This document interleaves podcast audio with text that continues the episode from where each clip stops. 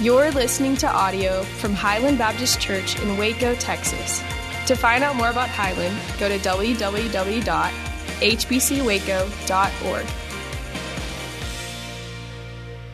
Some of the heaviest questions that a Christian could ask would include Can I lose my salvation? Can someone take away my salvation? Or can I so disgust God by my repeated disobedience, my repeated sin, my repeated rebellion, that, that God would somehow become so disgusted with me that he would take away my salvation? Let's not let those questions linger too long this morning. Would you go with me, please, to Romans chapter 8? We're going to pick up where we stopped last week, Romans chapter 8, verse 31. So I encourage you to find your copy of God's word or go to your device this morning and open up your Bible app and let's go to Romans chapter 8, beginning in verse 31. We're going to wrap up this powerhouse chapter together today. Romans chapter 8. Beginning in verse 31. What then shall we say to these things? Let's stop. Uh, Paul is speechless. That rarely happens to a preacher, much less Paul, where he's just not sure what else to say. He has come to, to this portion of Romans chapter 8, and he's a little undone, I think. He does not even know how to fully even comprehend all that he has written down. The Holy Spirit has carried him along, has given him these words to write down for not just the church of Rome, but the church of Highland and Waco. And it comes to this place, it's almost like he takes a little step back and says, I'm, I'm just now realizing all that I have written down and what can I even say about these things? What, what is there even, even add to this? Now, now, what is the, if you will, these things? What is the these things? Well, it's really all of chapter 8. We won't review it all this morning, but I do want to highlight a few things. If your Bible is open, you can just kind of go back to verse 1. What, what, was, what was moving Paul so much what, what was causing him to be speechless? Well, verse 1, that those in Christ are no longer condemned. Verse 3, God did what the law was powerless to do. Verse 9, the Spirit lives in us. Verse 15, we're adopted and we can call this great God Abba, Dad. Verse 17, we are co heirs with Christ. Verse 26, the Holy Spirit intercedes for us. The Holy Spirit prays for us. Verse 28, God is going to work everything for our good. We will be conformed to the image of Christ. In verse 29, verse 29, verse 30, we saw this last week. Christian, you were foreknown, you were predestined, you are called, you are justified, and you will be glorified. I think Paul is just digesting all of this and goes, What can I even say about these things? Now, at the beginning of verse 31, we see the first of seven questions that will be asked in the next five verses, and we will deal with all seven of those questions this morning. The first question is, What shall I even say to these things? And, and Paul, we find the answer right here at the very end of verse 31. If God is for us, who can be against us? Now, really, Paul's not asking a question when he says, Who can be against us? That's not an inquisitive statement. In fact, it's just the opposite. It is an argumentative statement. It is an emphatic statement for you lawyers in the house today or those who are studying uh, law or going to law school. This is an argumentative rhetorical. Who can even be against us? If God Himself is on our side, God is for us, who can be against us? Here's the bottom line for you note takers no one can successfully defeat God, so we are safe. No one can defeat God. Therefore, we are safe in God through Christ Jesus because he is for us. He has called us. He has justified us. He has put us in right standing with God, and that's His plan. And because He's God, no one can possibly overturn the plan of God. No one. Verse 32 He who did not spare His own Son, but gave Him up for us all, how will He not also with him graciously give us all things? So the argument here is actually fairly simple, it's fairly clear. God delivered up his own son, put his son on a cross, to die on a cross to provide our rescue, to provide our salvation. So the cross is the greatest gift there ever could be. The cross is the greatest sacrifice that ever could be. It's the greatest act that we've ever seen. And because that is such a great, incredible sacrifice from God through Christ, then God will also do all things to keep us saved. Here's the argument. Since God gave the greatest gift to save us, he will do everything else to keep us. Since he gave his greatest gift, the treasure of heaven, the one and only Son, Jesus Christ, since God gave the greatest gift to save us, he will do everything else that he possibly can, which is all things to keep us. That's what it says here. He does not begrudgingly give us all things, he graciously gives us all things. This is the extent to the question in verse 31, or the answer to the question in verse 31. He is for us. How much is he for us? He gave his son, Jesus, therefore, he will give everything else to keep us. Consider this if he loved you so much when you're a sinner that he sent his only son, Jesus, to die for you, think how much more extravagant his love is for his children, for those who are now established by God in Christ Jesus have a long list of things I want to change about myself. Like my, if my negative list is over here, it's pretty long. My positive list is relatively short. It's on this side. But on my relatively positive list over here is I'm a fairly generous guy. I'm a pretty nice guy. Like I'm one of those guys that if you ask to borrow my weed eater, I'm like, I'll bring it to your house. If you want to borrow my kayak, absolutely. Collectively, for several years, Jennifer and I have allowed people to to live with us, needed a place to stay. So we've opened up our home, opened up bedrooms for people to, to stay in. I, I feel like I'm one of those I will give my shirt off my back types of guys, but I'm not giving you my son. I'm not going to hand him over to you. If, if Weed Eater and Kayak and a room in my house is over here, then giving my son away is in the Northwest, somewhere over in Oregon. Like it's that far away. But consider what God has done. He has graciously given you his son through a cross or in a cross, incredible act, the greatest act ever, the greatest sacrifice ever. If he has given you his son on a cross, how much more will he graciously give us all things, including keeping your salvation? Verse, verse 33 Who shall bring any charge against God's elect? It is God who justifies. Uh, Paul is asking here can anyone successfully bring a charge against the salvation of those who are in Christ Jesus? Can anyone bring a charge up against our rescue? Who can go before God and say this? Look, I want to bring this case up again because I think that person over here, I think this person over here is actually very guilty. Bring any charge is a, is a legal term, it's a legal expression no one can go before the tribunal of God and say, I've been watching this lady, been watching this guy over here, been watching this student here, and, and I see their sin. God, don't you see their sin? Look what they're doing. They're in so much rebellion. I really think that you should look at that sin again. I really think that you should retry that person one more time. Here's what I would like to say to you out of verse 33 The highest judge has already rendered a verdict of innocent for his people and there is no retrial. For those in Christ, the condemnation has already been taken away. And there is no one that can come up against you or come even before God on your behalf and say, I would like those charges to be brought up again. I would like those guilty charges to be retried once more. How is that possible that no one can go before God and say of you that you should be retried again for your sin? The second por- portion there of verse 33, because it is God who justifies.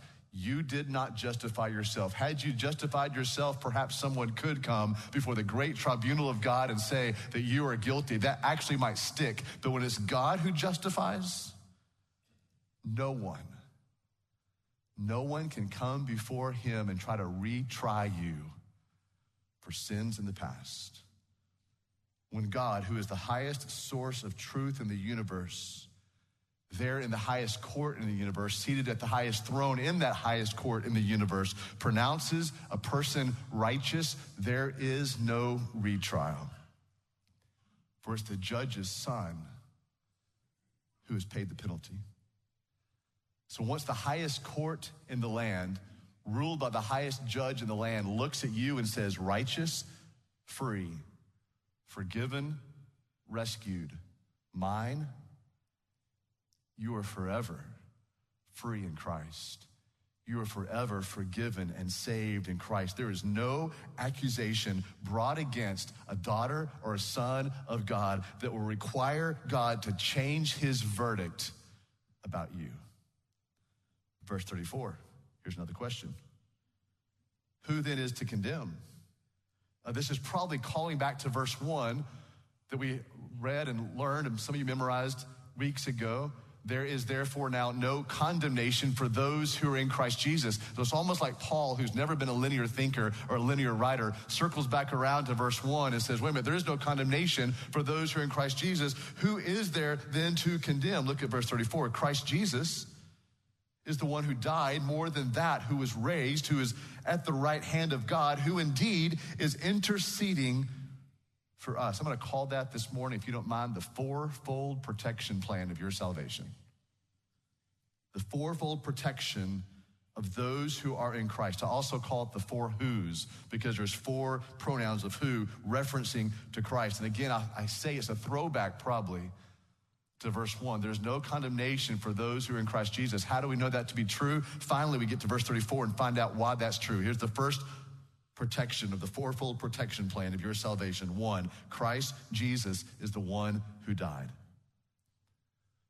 When Jesus Christ died on a cross, he paid the penalty for our sin. In fact, if you want to see this in context, he received that condemnation for our sin.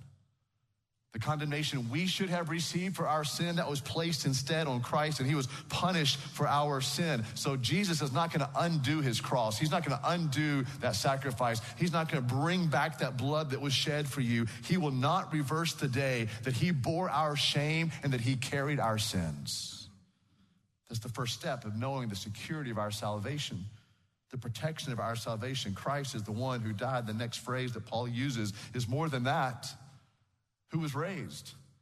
So we start at the cross, but now we come to the resurrection. Christ's death canceled out our sin and the penalty of our sin, Christian, but this was affirmed by the resurrection of Jesus. God raised him from the dead. God raised Jesus from the dead to show that he, God, was satisfied with the sacrifice of the Son, Jesus Christ. God was saying in the resurrection of Jesus, that's enough. The price has been paid, the sacrifice is sufficient. This shows us the security of our salvation. It begins with the cross and then it goes to the resurrection. The third thing Paul says here is who is at the right hand of God.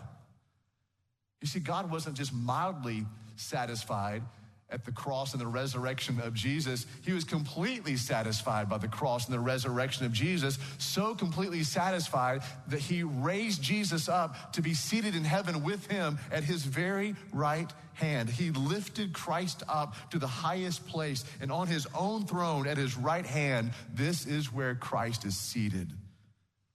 So, how do you know that you're saved and saved forever? Paul starts with the cross, he goes to the resurrection. Thirdly, he goes to the ascension that Jesus is now at the right hand of God. But here's the culmination. Here's the fourth part that maybe sometimes in the church we forget. This Christ is the one who intercedes then, who indeed is interceding for us. So Christ died, Christ rose, he ascended, and now he intercedes. That's the summation of the incredible completed work of Jesus Christ. In fact, I would say that the intercession for today is the high point.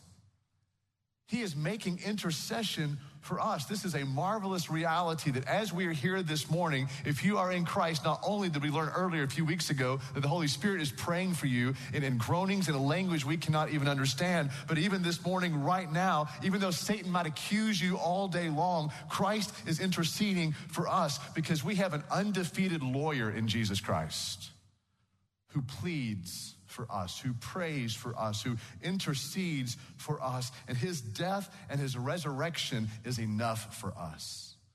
It's the people of God. So let me go back 13 and a half minutes ago. Can you lose your salvation? Can someone take away your salvation, Christian? Can God become so disgusted with you that he removes your salvation because you just keep sinning over and over again? The answer to that is no. You cannot lose your salvation. Romans chapter 8, look at verse 35. Who shall separate us from the love of Christ? There's another question. Then he begins to throw out things that we think perhaps could separate us from the love of Christ. Shall tribulation or distress or persecution or famine or, or, or, nakedness, or if you're from Texas, that's the same word as nakedness, or nakedness or danger or sword, as it is written, for your sake we are being killed all the day long. We are regarded as sheep to be slaughtered. Paul begins to list these things out that some people, who don't understand the depth and the security of salvation might say, well, maybe I'm not saved because I'm going through these things. Let me just walk through these things as well because the first two words here are actually opposite words. The word tribulation in Greek actually means an, an outside pressure. Something is happening outside of you that is causing you to think that maybe God's love has been separated from me. Maybe it's something that someone is doing, something that's happening around you that maybe might want to cause you to think, am I, can I be separated from the love of God because the things that are happening outside here? But the next word, the word distress, is just the opposite. It's an eternal word in Greek. It's, it's a storm on the inside.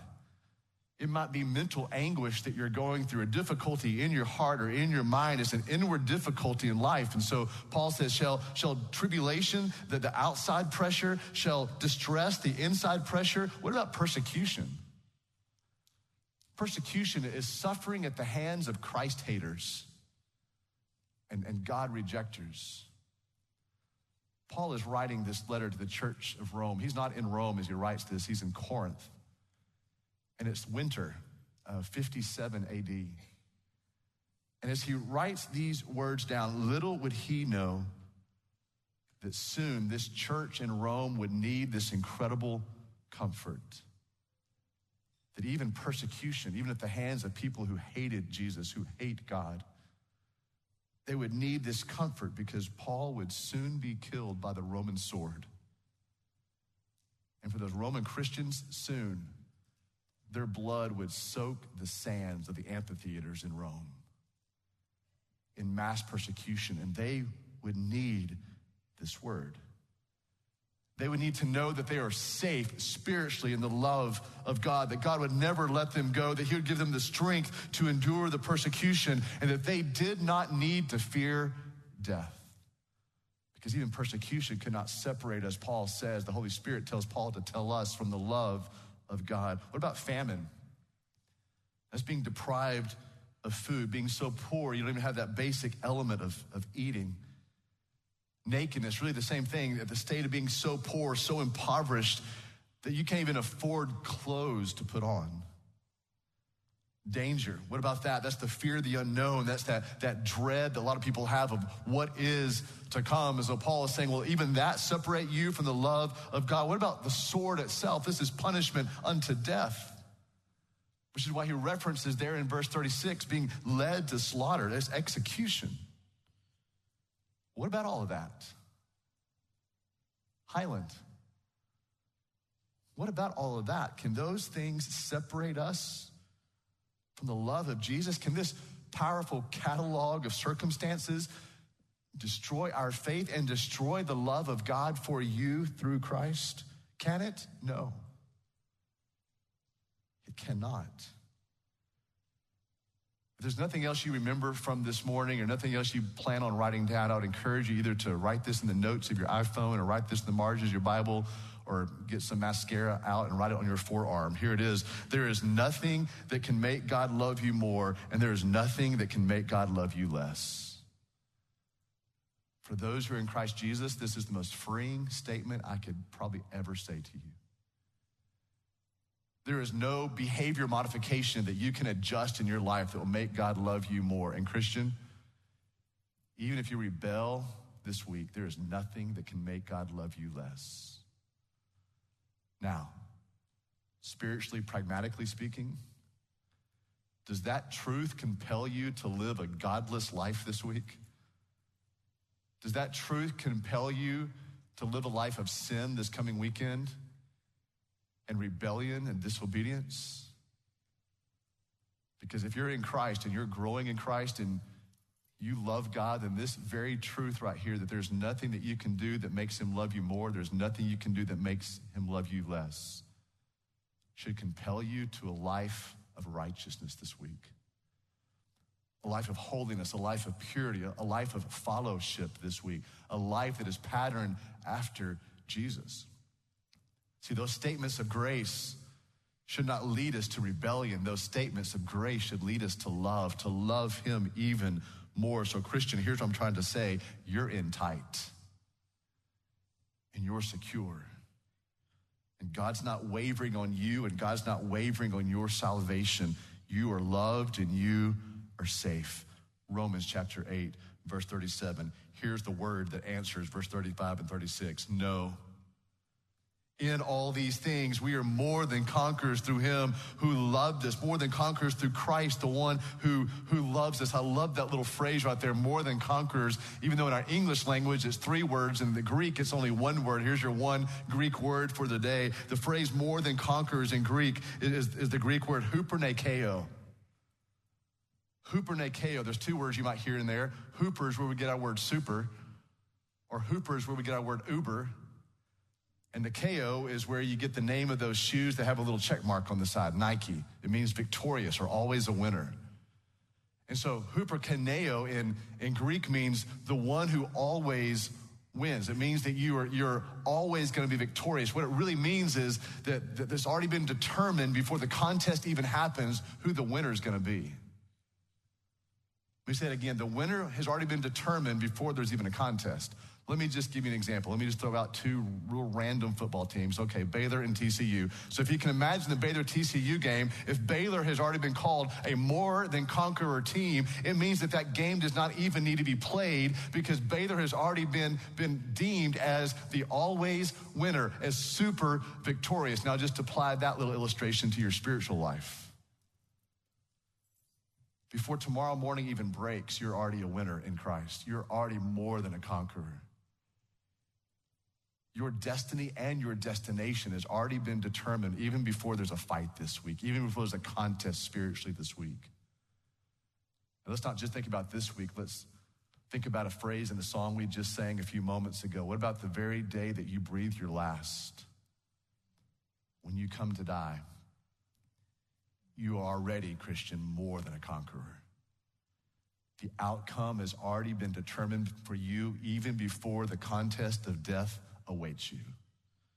More than a conqueror in Christ. You are a triumphant winner with a resounding victory. So here's what you can write down. Those trials, those trials of tribulation, distress, persecution, those trials, they make us humble. They drive us to God. They expose us to this greater grace and they break our self sufficiencies.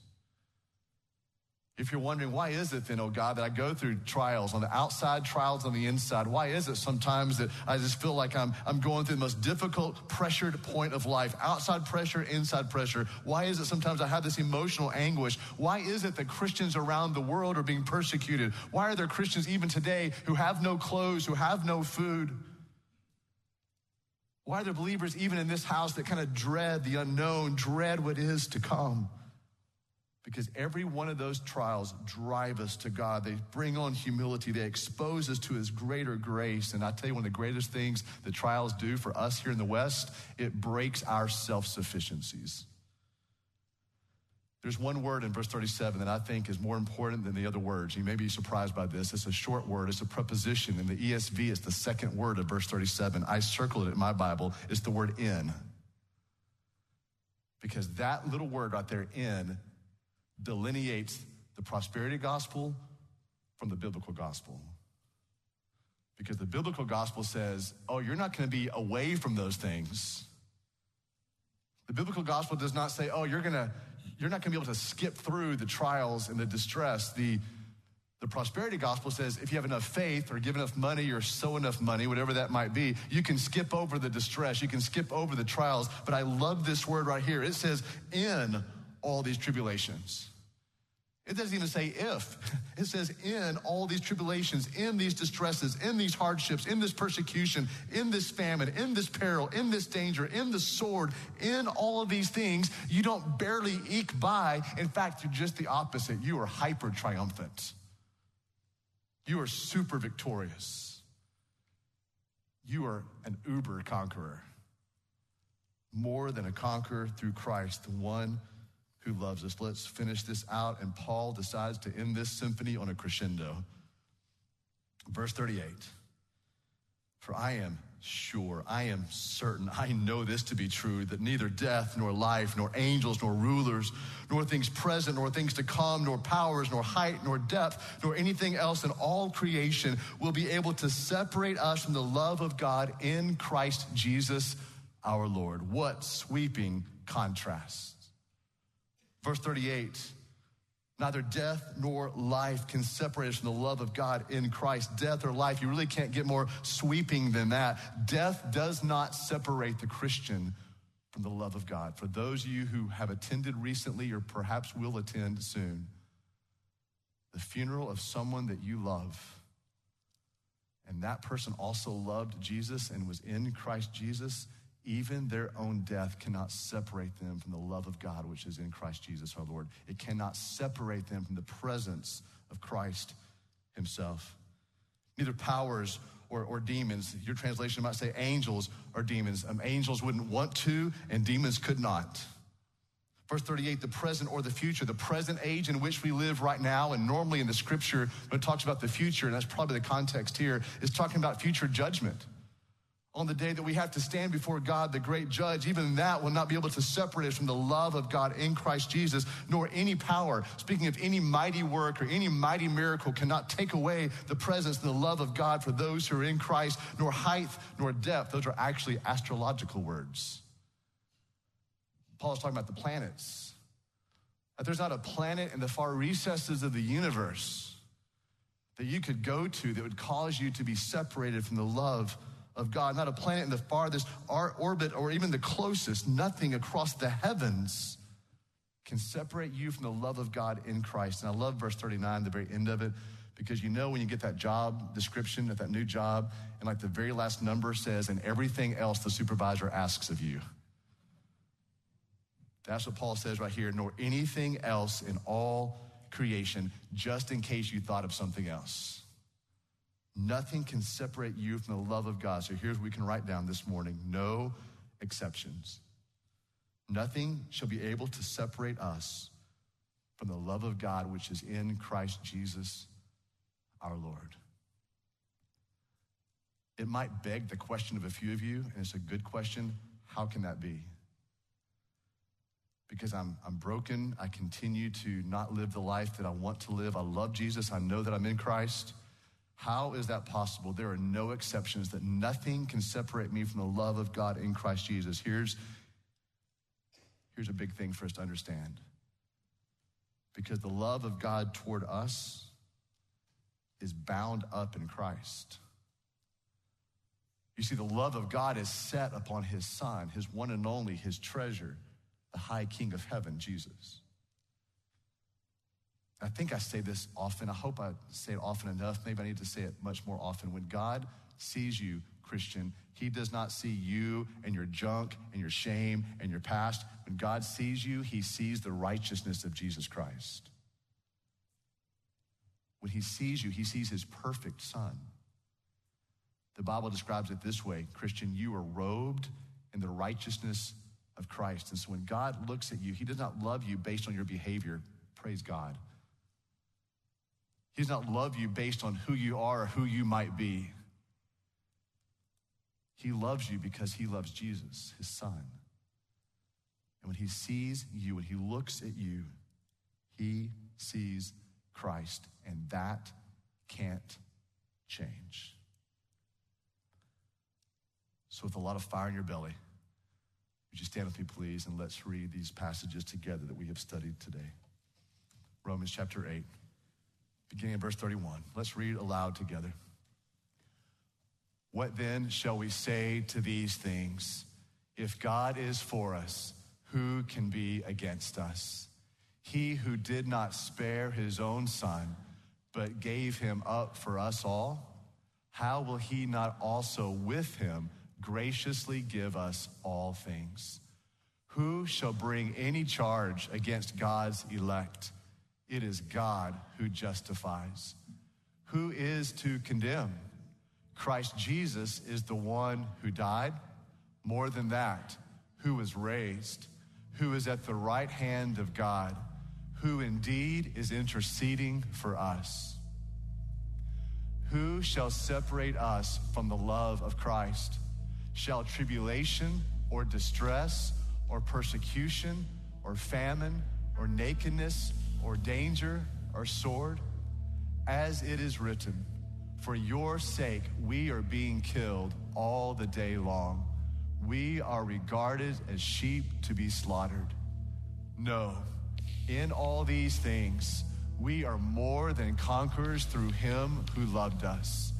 For I am sure that neither death nor life, nor angels nor rulers, nor things present nor things to come, nor powers, nor height, nor depth, nor anything else in all creation will be able to separate us from the love of God in Christ Jesus our Lord. Let's pray. What rich truth upon which we can build our lives. Father, if there are some here today who walked in wondering if they had rebelled just enough to lose their salvation, or perhaps they might make a mistake one day soon or make a choice in the days ahead that would kick them out of the rescue of God, the kingdom of God, the salvation of God. Father, thank you for the richness of your word to us today. That there is nothing we could do in our behavior that make you love us more, and there's nothing we could do in our behavior that make you love us less. That compels us to godliness, to purity, to holiness, to Christ likeness. What great love, God, you have given and lavished upon your people. That we can declare and believe that even in death itself, nothing can separate us from the love of God in Christ Jesus our Lord. In this we pray, and in this we sing.